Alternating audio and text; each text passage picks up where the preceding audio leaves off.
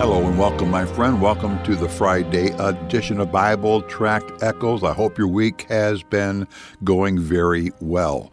Well, my Bible is open as it's wont to be as we meet together for our Bible study times. My Bible is open to the book of Titus, Titus in chapter 1, verses 6 and 7 will be our focus today. Right now, if possible, reach over and pick up your own copy of the Word of God and join me there. Titus chapter 1, and along with your Bible, why don't you get something on which you can jot some notes?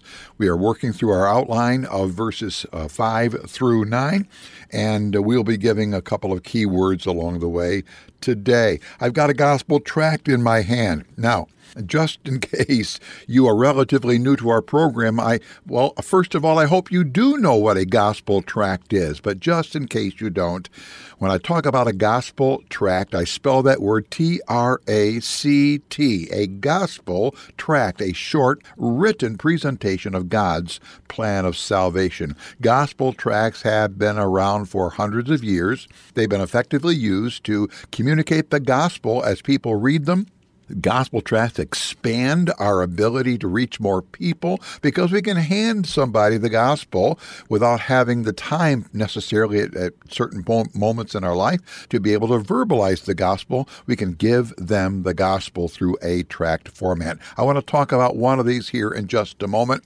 But while you're getting your Bible open, let me lead in toward our Bible study this way.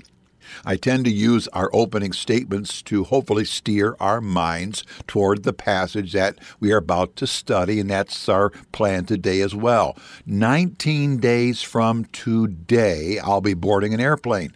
My destination will be the country of Cuba. We print tracts inside of Cuba. I'm going to Cuba to look over the tract work that's there, but I'll be spending far more time teaching in a church leaders conference and at night preaching in local churches. I'll be preaching the gospel. I'm telling you this for one reason. Did you know that if every pastor in Cuba were arrested on the same day that the churches there already have the next set of leaders in place.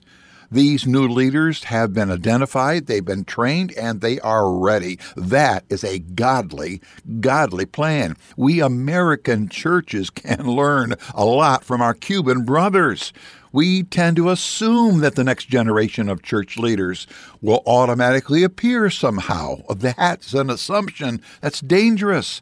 We need to both know these verses from Titus and then put them into use so that we can have church leaders ready. Join me as we see more of the attributes God says His pastors of local churches need to have. All right? Well, if your Bible's open there, hang on just a minute because I want to tell you about this particular gospel tract. It's entitled The Best I Can. The Best I Can.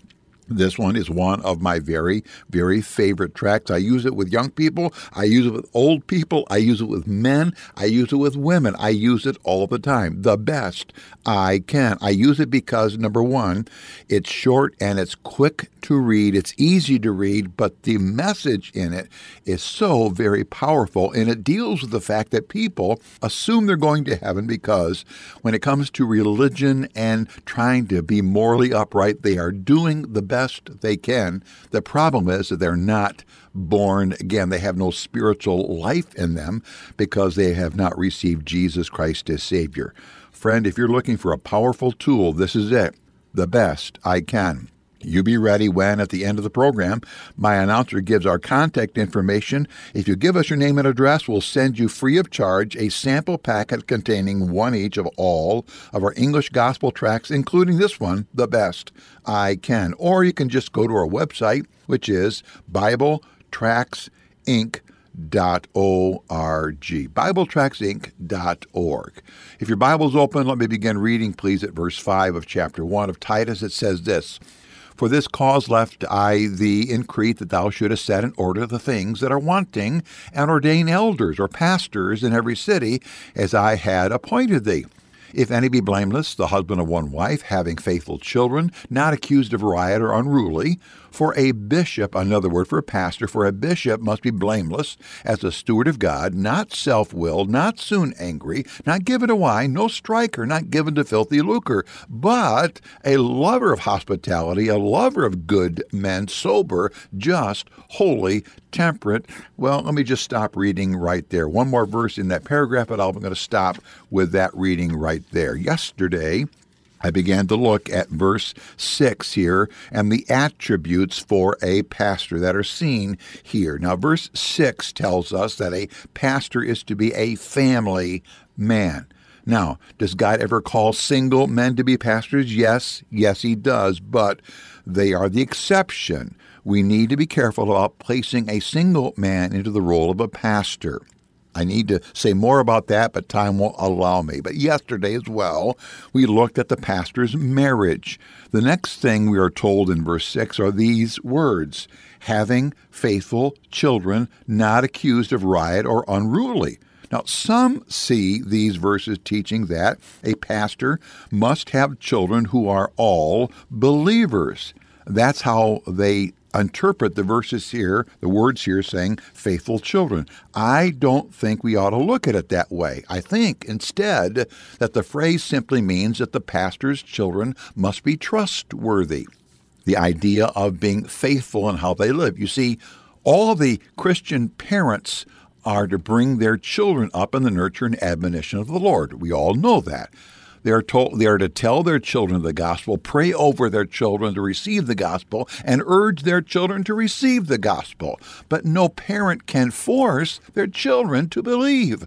All the other traits here for pastors in verses 6 through 9, all of these others are things that are under the control of the pastor, the man himself.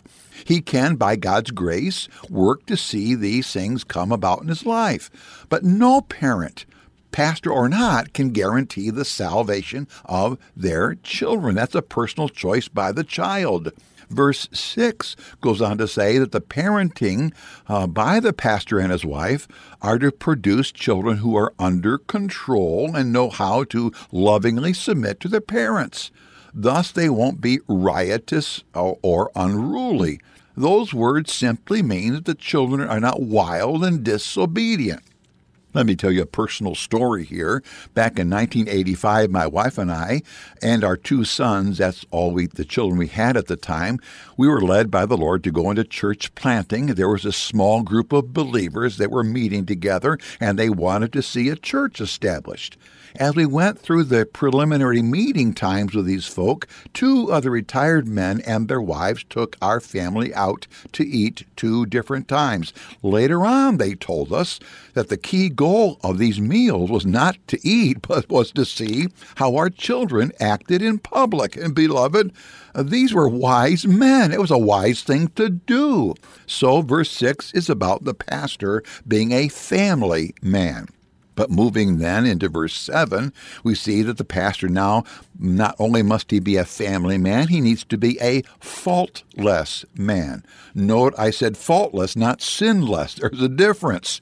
The word blameless that here at the beginning of verse 7 is the same word that's used there in verse 6. The pastor must be above reproach when it comes to five vices or five crimes of bad character. Let me just quickly begin to tell you what these five vices are and explain them clearly if I can. First of all, verse 7 says he must not be self willed. This is simply the idea of being arrogant and overbearing and always wanting to have his way. He is not to be obstinate when making decisions and discussing with others the decisions that need to be made. He must be able to be listening to others, and at times when it's right to surrender his opinion when others are correct. Secondly, we're told in verse 7 that the pastor is not to be soon angry. Simply put, he's not to have a quick temper. He's supposed to be able to keep his cool when in stressful times or when he's being attacked personally. Now, that does happen. Trust me, been there, done that. Every pastor has been a pastor for about 10 minutes, knows what I mean. Over in the book of First Timothy chapter 3, this trait is labeled there as being not being contentious. The third thing of these five here in verse 7 is this not given to wine. Boy, have we opened the Pandora's box here, haven't we? Simply put, the pastor is not to be addicted to strong drink. But you know the debate over Christians and social drinking. I'm sure you do.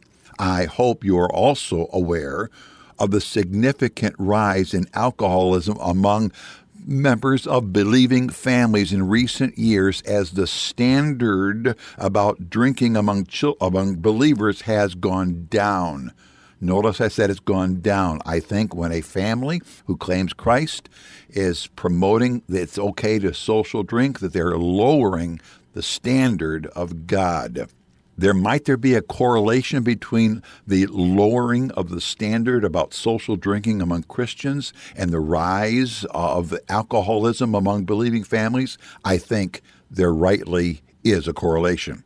May I lovingly urge you to stay away totally from all intoxicating beverages? The wisdom of God from the book of Proverbs is very simple. It says, Don't look on the wine.